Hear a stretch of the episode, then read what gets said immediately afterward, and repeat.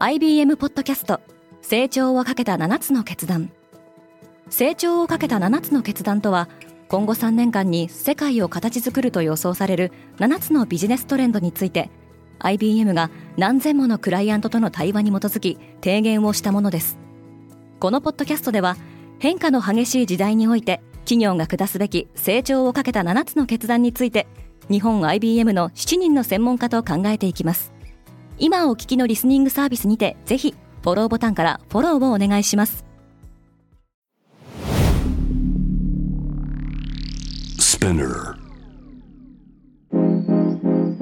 おはようございます。荻野かなです。7月24日月曜日。世界で今起きていること。スペインそしてカンボジアで総選挙の投票が行われました。それぞれ開票が進んでいますこのポッドキャストデイリーブリーフでは世界で今まさに報じられた最新のニュースをいち早く声でお届けします。デイリーブリーフプラスは Apple Podcast とノートで1ヶ月無料でお試しいただけます。各週土曜日に一つのトピックを深掘りしたエピソード。毎週日曜日にその週に起きたことをまとめるダイジェストエピソードを配信しています。ノートでは書き起こし記事も公開中。ぜひこの機会にお試しください。スペインでも極右に風が吹いている。スペインでは23日下院の総選挙が行われ即日開票が始まりました。地元メディアは中道右派の野党・国民党が第一党になる勢いだと伝えています。ただ単独過半数には届かない見通しで反移民を掲げる極右政党のボックスと連立を組むとみられています。スペインで極右政党が政権入りすれば軍事独裁体制から民主化が進んだ1970年代以降で初めてのこととなり2022年9月に右派政党が勝利を収めたイタリアに続きヨーロッパ連合主要国で極右政党が国の舵取りに参画する可能性が出てきました。一方カンボジアの総選挙ではフン・セン首相率いる与党人民党が圧勝する見通しです。半導体工場には労働者が足りません。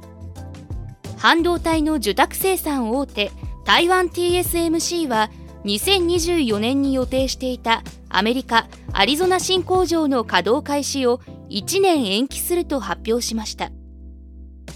TSMC 会長のマーク・リューはその理由として必要な専門知識を持つ熟練労働者の数が不足していると指摘しています。アメリカでは2024年大統領選挙が行われますが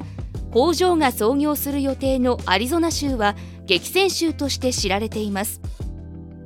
大統領のジョー・バイデンにとって半導体工場の誘致はアメリカ国内に雇用を生み出す重要な戦略でもありました。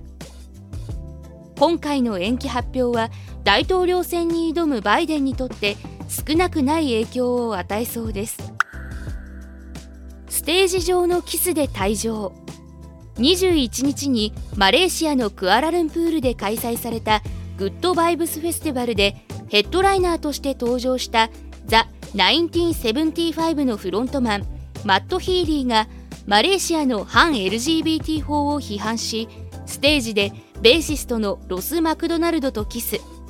そして予定よりも早くステージを切り上げました。マレーシアでは同性間の性行為は違法とされ刑事罰の対象となっています。そしてフェスティバルの主催者は当局から中止命令を受けたとして残りの日程がキャンセルになったと発表しました。またザ・1975もインドネシアと台湾で予定されていた公演をキャンセルしました。バービーは今年最高のヒット映画。金曜日にアメリカやイギリスで同時公開されたバービーの実写版映画は北米での第1週週末の興行収入が1億5500万ドルとなりました。インディ・ジョーンズやミッション・インポッシブルといった話題作を抜いて今年に公開された映画では首位を記録しています。アメリカではこの日クリストファー・ノーラン監督のオッペンハイマーも封切られておりソーシャルメディアではどちらの作品を先に見るかで議論が盛り上がっていたほかバービーとオッペンハイマーを掛け合わせたバーベンハイマーというミームも登場しています。イーロン・マスクツイッターとお別れ？イーロン・マスクはこの週末ツイッターファンを騒がせるツイートを連発しました。一連のツイートでマスクはツイッターブランドを別の名称に変えることのほかおなじみの青い鳥のロゴの変更も示唆しています。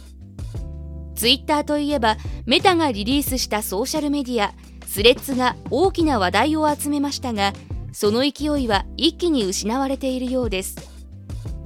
先週金曜のウォール・ストリート・ジャーナルはセンサータワーのデータを引用しスレッズのデイリーアクティブユーザー数が最高値と比べて70%も減少したと指摘しています。今世界で起きているニュースをいち早く受け取りたい方はデイリーブリーフをぜひお聞きのプラットフォームでフォローしてくださいね。そしてデイリーブリーフは皆様のご意見をもとにより良いコンテンツにアップグレード中です。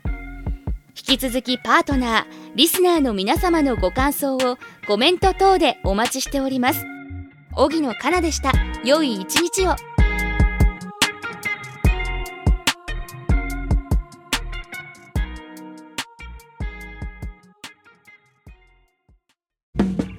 リスナーの皆様より多くのリクエストをいただいている話題のニュースを深掘りしたエピソードを週末の有料版で配信中です。今なら1ヶ月無料トライアルを実施中。詳細は概要欄に記載しています。この機会にぜひ聞いてみてくださいね。感想ご意見もお待ちしています。